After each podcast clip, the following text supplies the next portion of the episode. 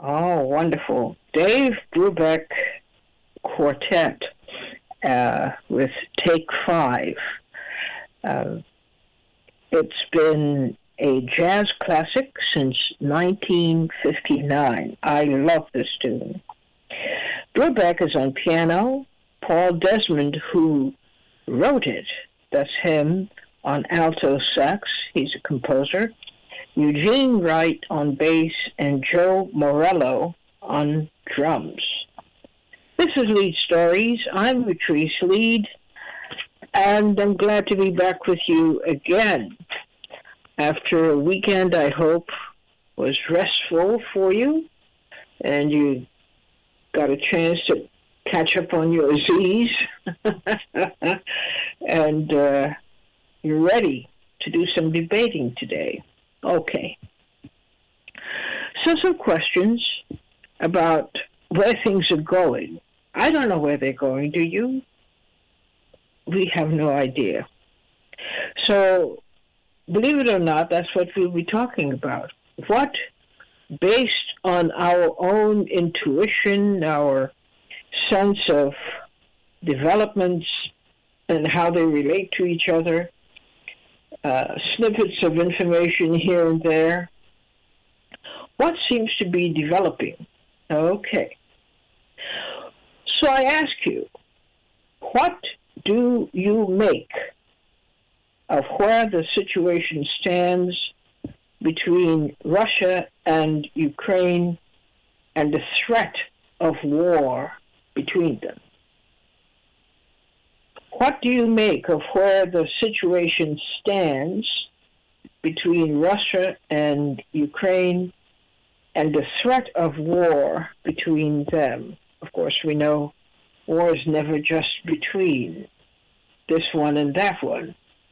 It starts off that way, and pretty soon it's a conflagration. Everybody, in one way or the other, is connected to it. International volunteers are signing up to fight in an anticipated war between Russia and Ukraine that has not even been declared. If you felt compelled to do likewise, what will have been the compelling reason?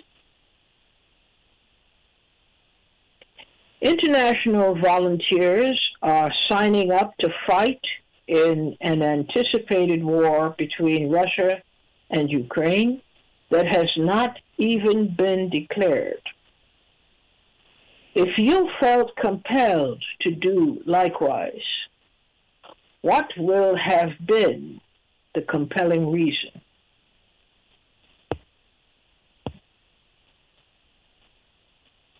And consider this President Joe Biden, that is to say, the United States, has taken a leading role in galvanizing international support behind Ukraine, promising billions of dollars in technical, humanitarian, and military aid. Is Biden setting up once again the old East West tug of war. I'll repeat it. President Joe Biden, that is to say the United States, has taken a leading role in galvanizing international support behind Ukraine, promising billions in technical, humanitarian, and military aid is Biden setting up once again the old East West tug of war? Those are some of the questions I ask you to ponder and give us your take on these questions today. 888-874-4888 is the number to call. You pick your own question. And hopefully, you can give us an answer that allows us to appreciate the complexity of the moment that we're in and choices that we will have to make, I think, very soon. 888 874 4888. As we get into these questions, we it, it may sound very casual, but of course we know it's a very dangerous time. And there's no explicitly right answer or explicitly wrong answer. We have, however, explanations that some people think suffice for the moment, given the fact that we have no idea what the future holds. We're just conjecturing. On what basis? Well, everybody has a different basis for conjecturing. That's why they call it conjecturing. Uh, you see different things in a problem that could emerge as major factors in how things work out or don't. But either way, no matter what you think, the idea is can you identify even now as you contemplate the questions? Can you contemplate what a possible answer would be to the massive problem that we face? How do we get out of this? And by we, I mean the nations of the world, not just, you know, uh, two nations warring or attempting to go to war with each other. But the world community of nations will soon be dragged into this and will soon have to make up or explain their position which way they're going to go and why. Because then it becomes very real. Many of the rules that typically govern sensible governments are out the window. And a whole new set of uh, explanations come into play as to why countries are deciding this way or that, or not deciding at all, refusing to get involved. But there will be few. In this scenario, we can easily see the world community of nations taking sides, having an opinion, and willing to back it up one way or another. What's your take on it? Where is all of this leading? Do you think? Well, of war, you know, war makes sense. Does war ever make sense? But we are told all the time there are reasons for war. And they have to do with the aggregate good of a nation that it makes sense because it is the alternative that is left, the only one left around which there could be negotiations.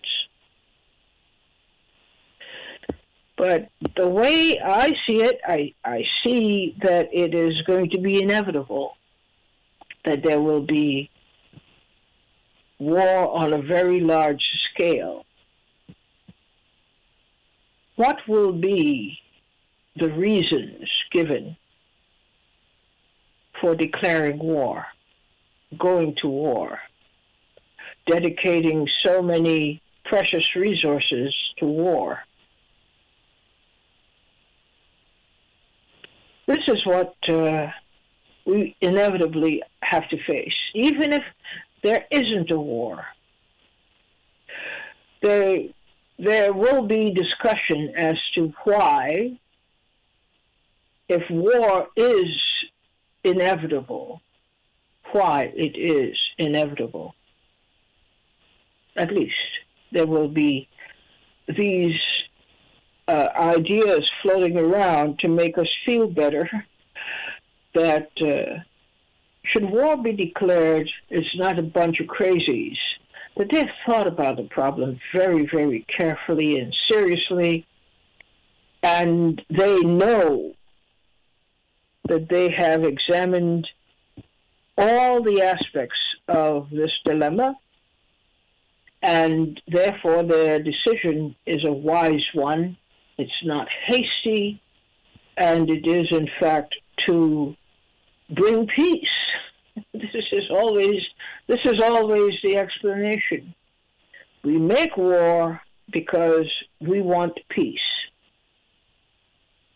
And inevitably there will be peace, but we just have to take care of this ugly business right now. What are you thinking? 888-874-4888.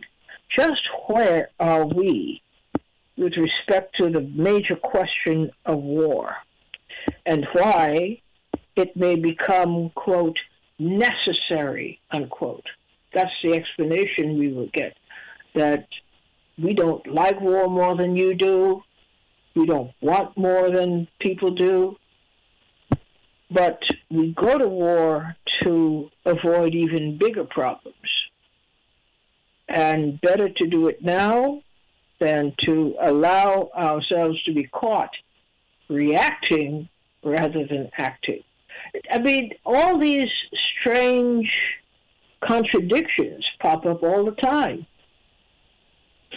And nations end up discussing and rationalizing the reason for war, the necessity for war. Or alongside that, they argue and, and try to persuade the people that war is not good. It's not a good thing. We don't want war. But we must go to war. We have no choice in order to, to avoid even worse outcomes. What is your thinking on that? 888-874-4888 is the number to call. Let's get started, shall we? We spend a lot of time waiting for people to decide whether to call or not. I say, if you have something to say, get on with it. And let's hear your reasoning. 888 874 4888. I don't know how this would end but I'm very apprehensive because, for me, I'm speaking just for me. I would not, I would prefer not to entrust the leaders who've come forward with the awesome responsibility of making that decision. I don't think they're sufficiently prepared or schooled to make such a decision. Or whether it is their purview to make a decision simply because they are elected president or leader. We are in a dilemma. How do we how do we explain our position? what what could possibly be an acceptable resist- decision with regard to that question? Have you thought about it? Jeremiah from Harlem, you start us off today. Hi, Idris. Hello. How are you today? Okay, thank you. Very good. Well, yeah, this is um, this is a deadly situation. I mean, all war is deadly, and um, many people have pointed out, and rightfully so, that there's actually bombs that have been blowing up all over the place that don't get much attention by our media, um, including the proxy war that we sponsor in Yemen, and um, just ongoing atrocities that are happening in a variety of different places around the world. However, this distinctly contains nuclear potential and therefore needs to be put in another category. I mean, every human life is equal, in my opinion. No person is worth more than any other person. But we'd also be um, not particularly astute if we didn't realize that there was an additional destructive potential in this situation. And um, once again, we have to look at the fact that our country um, has been meddling in international affairs. And um, in this case, we've been poking the caged bear that is Russia. And a lot of people have predicted that uh, this type of scenario uh, would emerge for many years now because we've really been, um, as a nation, uh, antagonistic in that part of the world. And um, Henry from Chicago uh, called and mentioned my name last week, early last week, um, in reference to our sponsorship of uh, Nazis and the, the, Nazi element in Ukraine, which um, he said I downplayed, which perhaps I did, because there is a Nazi problem throughout Europe and throughout the world. I guess we could say there's neo-Nazi elements right here in this country. However, the Nazis in Ukraine have an actual seat at the table. And um, the history of Ukrainian Nazism, I guess their Nazi figurehead is Bandera. And they have these Banderites who actually exist as part of the political scene in Ukraine. And um, it's it's almost incomprehensible. I mean, you have a Jewish president who's shaken hands with Nazis and um, has recognized them and has granted them a seat at the table. So it sort of reminds me of when the United States was sponsoring bin Laden and his cohorts in Afghanistan against the Russians, and we didn't have the forethought to think, well, it's jihad against the Russians right now, but what if it's jihad against us in 20 years?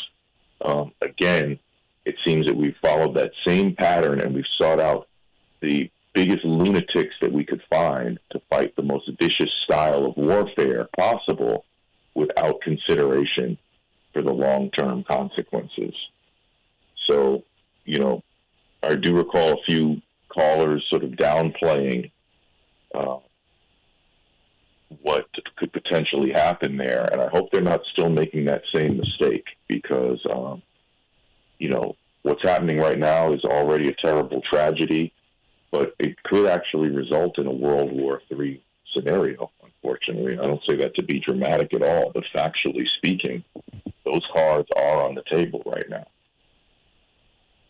Mm-hmm. What, for you personally, what are your options as you see them? You know, that's a great question, Beatrice. I was questioning that before World War III was on the table. So, what my options are, uh, I actually need to really figure that out because I actually have family in Belarus and they're basically detained within the country. You know, we can't visit them because of the restrictions and the sanctions, and they can't leave effectively. So this has um, a direct impact on my family, and I need to figure out, you know, basically how the family can be reunited under these circumstances. And then there's the question of whether some of the physical warfare might actually spill across the border into Belarus, especially considering that Lukashenko, the dictator of Belarus, has, um, you know, provided uh, a launch pad and a haven for Russian soldiers so, yeah, I don't know. It's a great question. Uh, it's not a good feeling to feel powerless. And, you know, unfortunately, while I have been an anti war activist my entire adult life, I have to admit that um, most of my protesting felt mostly like a symbolic gesture, which I think, you know, symbolism is important. And I think, you know, it's better for people to speak out than not speak out, even if they're speaking out doesn't create a direct policy result. But as you said profoundly in one of your previous statements, we're outside of the circles of power, so to speak. So yes. I'm not going to kid myself that I'm within the circle of power. Within the circle of community power, perhaps, but not in terms of geopolitical. Uh, yes, I, I understand. Well, thank you for getting us started and for getting us started so powerfully today, Jeremiah. Thanks for your contribution. Thank you.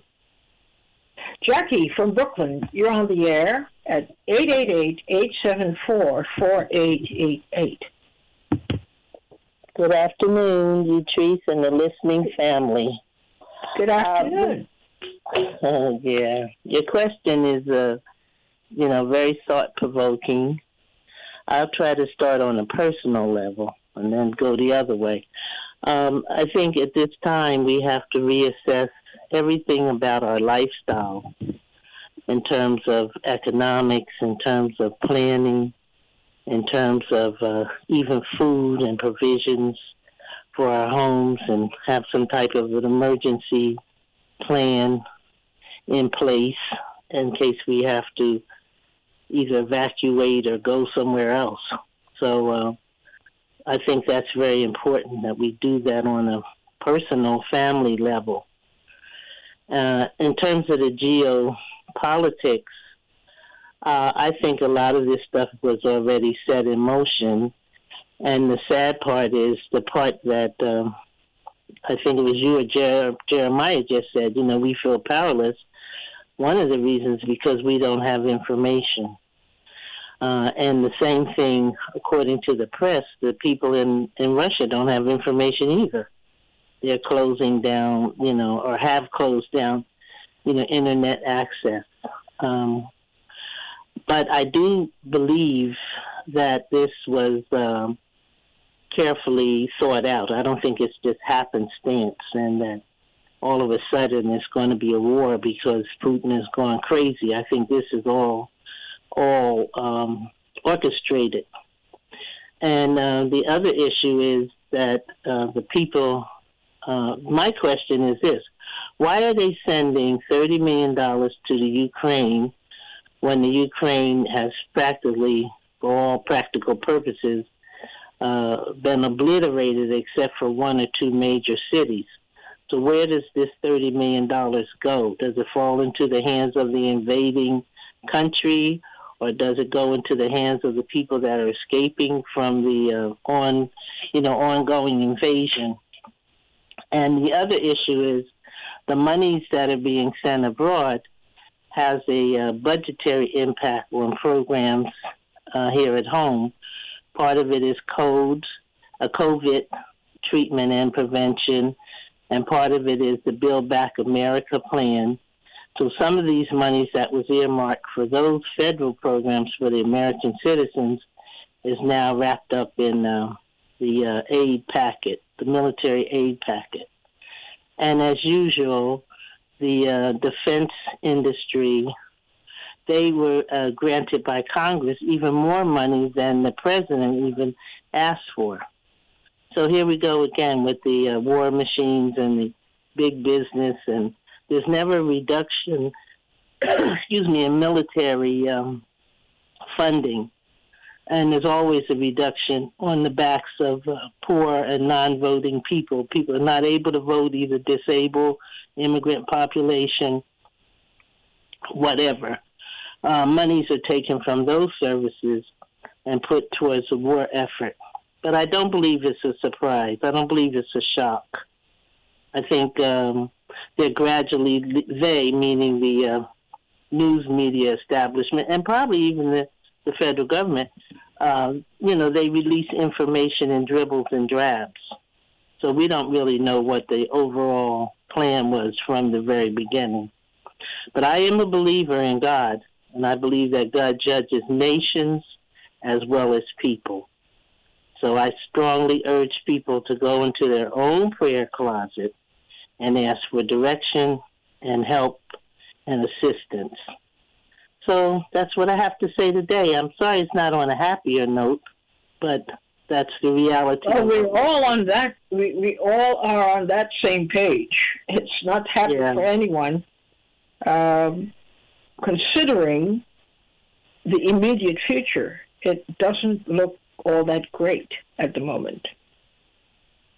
Yes, I so, know, but we go ahead. I'm sorry. So, if you were advising Joe Biden, go ahead. okay. Quite an active imagination. What would you tell him? Is what would you tell him should be the priorities now, right now? I think the priorities should be uh, national issues, American issues, and uh, and when I say national, I'm not referring to um, this argument about the rise of the Nazis and the neo Nazis because they are here and they've always been here, and they've just become more uh, virulent since the last administration. But they've always been here. But when I say the national issues, I'm talking about the budget, health care that's reasonable, that people, if you don't have health care, it should be a national health care policy. There should be a national food policy. We, we have to do something about climate. And, and then, I mean, climate is just, you know, one day it's snowing and then tomorrow it's supposed to be 60 and it was like 21 three days ago here in New York. So that's an issue climate, energy, um, but this requires a bold focus, of bold administration that's going to say we're not going to continue to, to feed and fund a war. We're not going to continue to feed and fund the Defense Department and all that goes along with that. So, and but people are. It would take a lot. It would take a lot to make even a simple statement like that because the way things are shaping up, it is shaping up so that we, the people, can simplify what the problem is and who the main characters are. And that's been done. It's the United States and Russia. Well, uh, you know, I don't uh, that's true in terms of like you know big power struggles, but it's not true in terms of the history of the region, the NATO issues. Uh, you know, I'm not that familiar with where um, you know all these military operations have been lining up around um, the Ukraine, and uh, obviously the Ukraine is a strategic part of the world, but um, you know, the first thing is that we need more transparency. The second thing is uh, when you put forth a proposed budget, then this so-called um, need for military intervention arises. Why is it taken away from the people, the ones, the very things that the people need most? They've encouraged people to go to uh, maskless and vaccine versus non-vaccine. But if there is a, a of the virus, is there any actual medical programs or plans in place to help the people if there's another resurgence? I don't think so. I don't think anybody's even talking about that. You know, you can't even find out things in the news. All you hear in the news is the same stuff. I stopped listening because I, I try to listen like once a day. Because you really can't find out what's going on through talking, you know, listening to the news media, the so called major media outlets. So you really don't know. That's why I said starting personally, we have to start from a, a personal defense, self defense, and preservation point of view within our own homes, within our own family and friends. So it's it's uh, you know, but I still have hope. Uh, have hope, but it's not based on the grievance conduct of human beings. My hope lies in another source. So um, that's the only thing that gives me hope. And we need a lot of money to be expended towards mental health. Look at what's going on with the mental health issues, especially among young people. And it's not, you know, anyway, I'm going to get off and let somebody else talk. But thank you for giving me an opportunity. And I do have hope. I'll close out with that. I will say that. I do have hope. But we should be wise as serpents and sometimes harmless as doves. And we have to ask God for discernment so we can see what the times are saying to us. Okay? So you Thank be you well. very much. And I look forward to Thank you, Jackie, for your talking. Thanks for your contribution today. 888-874-4888. We're talking about what is fulminating right now all around the world, and that is looking toward the the, the great the great uh, the great war. Will there be a great war? First of all, and the war essentially places the United States, not surprisingly, as a major actor in this war. Ukraine, uh, meaning uh, represented by uh, a burgeoning nation. You have Russia, already the, the counterpart. So we, we seeing the formulation taking place. The United States of America versus Russia. And other countries in the middle of it all will somehow align themselves as their interests dictate. But how do you see it developing? How do you see this uh, confrontation coming? Does it have to happen? Will it happen? And what, therefore, will the fallout be? I doubt we can say, well, we see peace. Yes, there will be war, but there'll be peace afterwards. Uh, long gone are those days. This is war. And this is not going to be a short war. It's going to be a complicated, long war. And we have to start asking ourselves these kinds of questions.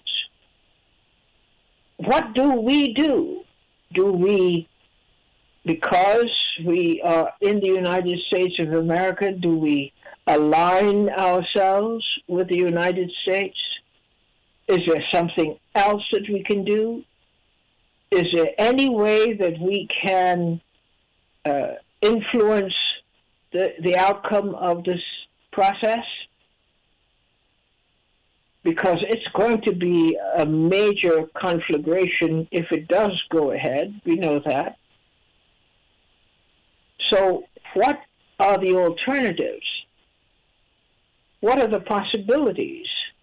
How do we intercede if we can? Will Biden listen to us? Would Biden listen to the people? Would Putin listen to his people? Would there be a neutral voice that says we cannot have another war?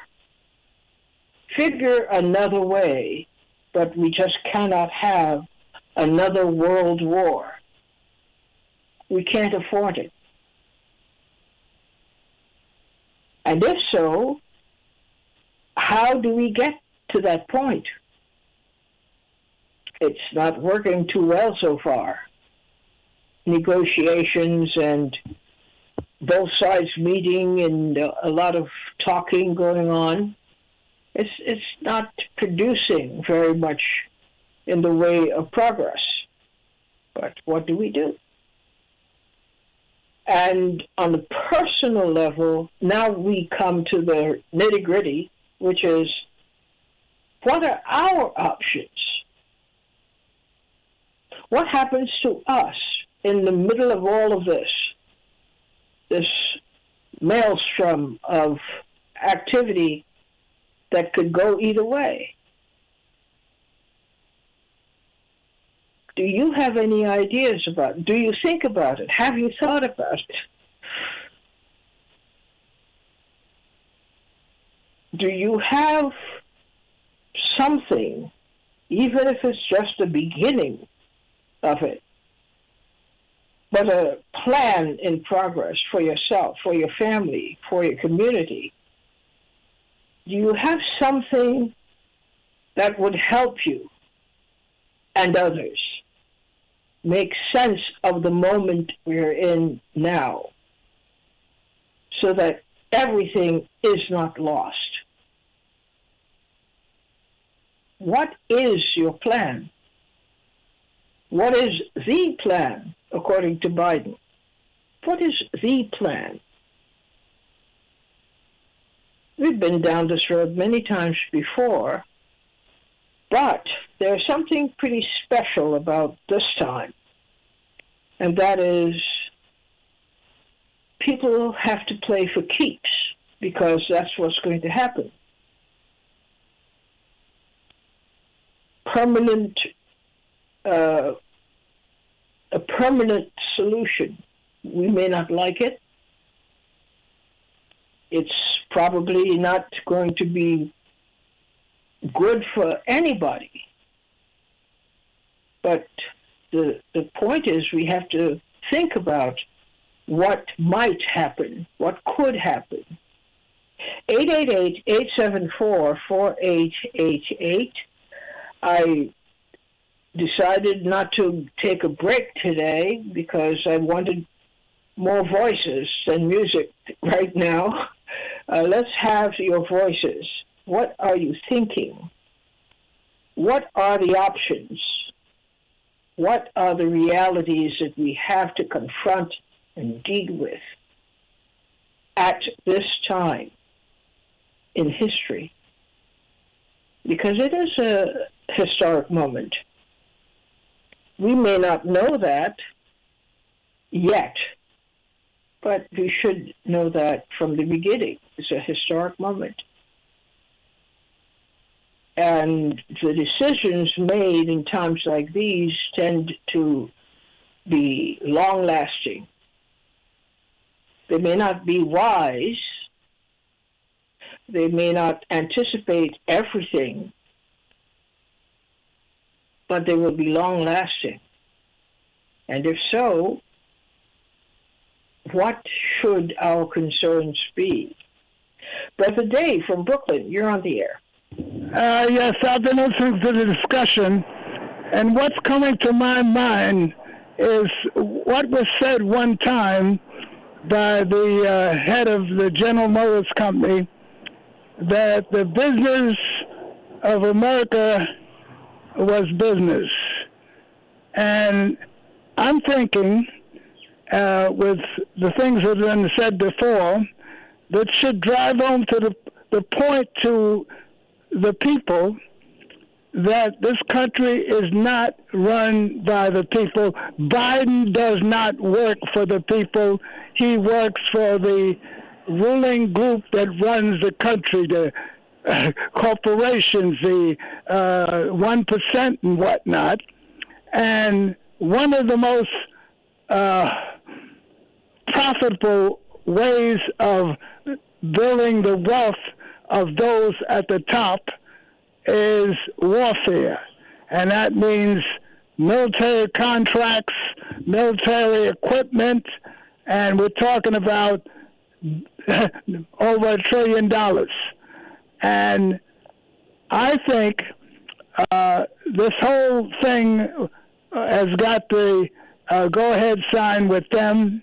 Uh, the fact that the government, the United States government, meddled in Ukraine, overturned the government with a coup d'etat, and put in uh, the guy that's in there now, and uh, try to get uh, this uh, Ukraine government uh, into uh, this corrupt situation with the uh, European Union and uh, NATO uh, was something that got the okay from those who really run the country, those at the top. So I don't think they're going to let this go any further because I'm sure that all the people concerned know that you cannot win a worldwide nuclear war. So, what we're going to see is uh, they're telling the people here to just give us some money and send the billions of dollars over to Ukraine, buy some more equipment and training and whatnot and so forth, and they'll be satisfied with that. And uh, it would be very unwise to get into a nu- nuclear uh, situation with the Russians. They must have known that if they tried to get Ukraine into the other gangsters that belong to this uh, organization called NATO, uh, that that would get some pushback from the Russians, but they didn't care. That would motivate uh, those that work for those in power. I mean, they like the Congress. They don't work for us. They work for the one percent to spend some more billions of dollars uh, buying equipment uh, for the uh, people in Ukraine, military equipment that is, and uh, they don't care about worrying about taking care of people here and uh, any of the people's needs. It's just you do what you have to do to keep the the people here quiet. And uh, if you can take some money and send it to Ukraine rather than taking care of people who need here, care here, uh, you do it. So that's that's the priority, and I think they will feel that they're winning as long as they uh, get that uh, those funds that come as, as a result of the Congress control to give them funds and do things that uh, harass uh, the Russians, and they feel like winners at this point. Uh, so, but the point of getting to nuclear war, that would be, I think that would be an accident. I don't think anybody with uh, any kind of uh, brain cells would think that they want to take this to the stage of a nuclear exchange.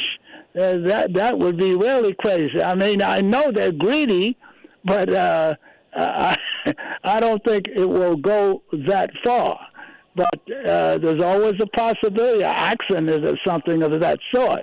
So that's that's what I see is going on, and all the social things for the people here, the economic benefits for people, the masses of people I'm talking about. They don't really care about that. This is about a ruling class running a country and making you think that you have a democracy. That's the way I see it. All right. Well, thank you. Thanks very much for offering your opinion and analysis today. Ed from Queens, you're on the air. Hey, good afternoon, Utrice. How are you? Okay, Ed. How are you? you know me and the phone, still here, still home. You're going to need your thumbs really badly soon. Yeah, yeah. Um, as to this conflict that's taking place in Eastern Europe. I tend to agree with David. I mean, we're looking at a world that's, I, well, honestly, I believe we're looking at a world that's in a shift as far as the geopolitical atmosphere. We're looking at the leaving of the stage of Empire of America, and we're looking at the rise of the East, uh, China specifically, Russia, um, India. We're looking at in the next 50 years there's going to be an increase in quote unquote colored people population or people of ethnic descent. And they're going to outnumber the Europeans. And the Europeans in America are jockeying for position, using the weapons, the, using the tools that they have at their disposal. You know, the old axiom if all you have is a hammer, everything is a nail. That's what they're doing. They're using their military might, they're using their, their, their strategic might to set themselves in a position, but the world is changing. Like I, uh, like David said, I tend to agree. I used to be a nuclear weapons maintenance technician in the military, and I know a couple of facts about those weapon systems. One being, some of them don't even work. They have expendable parts, and when the collapse of the Cold War came, a lot of maintenance debts and maintenance facilities were rendered useless and those weapons sit idle. And if those parts aren't changed in a timely manner, the system won't work. So that being said, nuclear war I don't think is an option in anybody's mind. What I think, what I believe is happening, we're looking at the changing geopolitical firmament, and America and Europe are doing the only things that they have at their disposal. But eventually, China, uh, India, and Russia, if Putin plays his cards right, are going to be key players in the next century. And America is going to be regaled to a third world status. Wow. So, with that scenario in mind, what do you expect the American government to be doing now in anticipation of where you say the country is going to go? Well, I mean, America is capitulating. Like uh, uh, Calvin Coolidge said it over over 100 years ago, and it's still true today. The business of America is business. There is a power elite in this country that whatever happens, they come out ahead. Call it vulture capitalism, call it predatory lending, call it the, uh, the you know, call it usurping, um, and, and and undermining the general public. Those are the people that are protecting their behinds right now what people are failing to realize is that the concept of a nation or the concept of of a country, I believe, is a thing of the past. What what motivates the world now is resources, money, and capital, and how you can control those resources to your advantage. Be you a small country, be you a group of individuals, be you a corporation. I, I, I fear in the immediate future, corporations will rule the world through proxy governments or just outright, depending upon how much money and how much resources that they can control. Because as it stands now, with the calcification of wealth in this world, there is a small group of people that control the largest of resources and capital on this planet. And that's that's not going to change anytime soon, no matter what you do. Unless there is a unless there is a revolution. And I don't think the American people are up for it and I don't think the rest of the world has organized enough to foment one or to even carry out one. So we're in for dark days of corporate control. Beware the devil's men. Okay, so you've given us a long view. Uh, what we started out talking about today is a much shorter view. What is that view? Well, the short view is going to be, uh, you know, probably war profiteers are going to make money off of munitions and weapons. The conflict will be contained. You got to remember, this thing has been going on since 2014, and when I was over there, it was going on back in the 80s. Uh, NATO, NATO uh, abandoning its promises and increasing its reach after the collapse of the Soviet Union, the uh, the the undermining of governments, the, uh, the, the infiltration by the CIA and by American forces of the surrounding Soviet uh, countries, and, and, and trying to undermine and plant uh, sympathetic rulers in place around Russia. This has been an ongoing campaign. This is not something that just started overnight, and it's going to be contained. And the bottom line is, as long as the war profiteers and people can make a profit off of this, it'll go on ad nauseum until the people decide to stop it. That's what I'm hoping for. Maybe, well, I think I'll, I think I'll be long in my grave when it does happen, but I hope the future holds more brave people and men and women of conscience to overthrow this whole system and push it into the ocean where it belongs. Wow. Well, thank you. Thanks for Thank an insightful analysis today causing us to think even more. Thank you. Marcus from Wisconsin, you're on the air. Uh, thank you very much, Utrice. Uh, profoundly important question you're posing today. Um, and if, if, I may, um, the best thing about a pretty average 1944 war film called The Great Moment is this little bit from the prologue because it sums up what I believe is really um, the the crux of the matter here. One of the most charming characteristics of Homo sapiens, the wise guy on your left. it's charming characteristics is the consistency with which he has stoned, crucified, burned at the stake, and otherwise rid himself of those who consecrated their lives to his further comfort and well being, so that all of his strength and cunning might be preserved for the creation of ever larger monuments, memorial shafts, triumphal arches, pyramids, and obelisks to the eternal glory of generals on horseback, tyrants, usurpers, dictators, politicians, and other heroes who led him, usually from the rear, to dismemberment and death. Hmm. To, re- to repeat the point that we discussed last week, this is on us.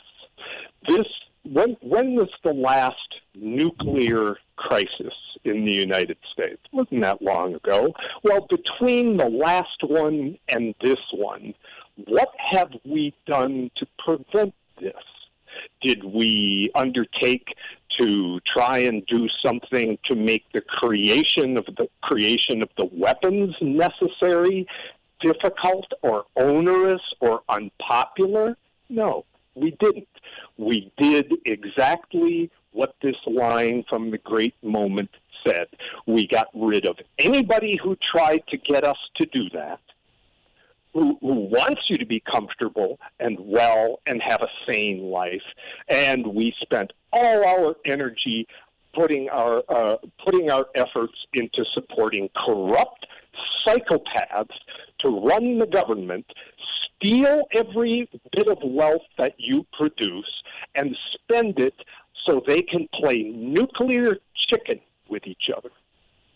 If if you want to know what could be done to end this so-called crisis, all we have to do is stop doing what Vladimir Putin has been warning us for 10 years he would do if we didn't stop it.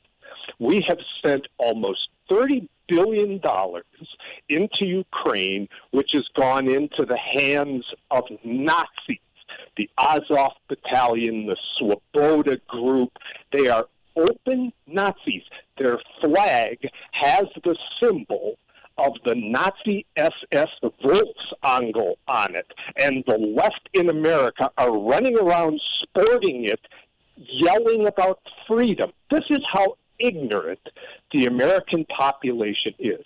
All you have to do is stop arming Nazis on on the Russian border. Uh, Putin has made it clear I'm not going to occupy Ukraine. And if you look at the military maneuvering involved so far, there is no evidence that uh, any of the configurations militarily are designed to occupy a country. That's stuff we do what he has made clear is we he is going to go in there. He's going to kill every last Nazi. War is a very messy business. There are going to be casualties among innocents. He is, uh, if you look at what he's doing, if you actually look at the uh, the military analysis of what's going on from you know the expert military sites like uh, like Jane's and Anti-War and all of these places, you see that that's what he's doing. This is a very surgical operation. We caused this. We guaranteed him back in the Clinton administration that we would not do exactly what we've been doing ever since.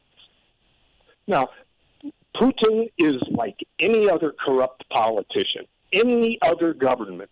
They are corrupt to the bone. They are self-interested, and they are uh, and they are expedient. That's their number one rule, just like ours. So uh, th- there's no sense in pretending that this is some out of control thing. It's because we have refused from every one of these previous instances to do anything about it, it which is in our power. Ask yourself the simple question why should you sacrifice your comfort and well being for a project that a bunch of corrupt elites want in Ukraine to make profits? Why should you sacrifice your lives and your kid children's lives for that? We will have to leave it there, Thank uh, but not permanently, because I want to continue this discussion tomorrow.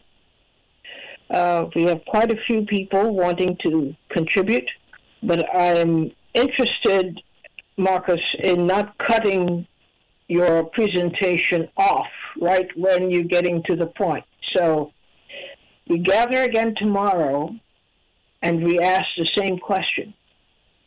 Thanks so much for today and for contributing today so meaningfully. Uh, thank you all. Bye bye.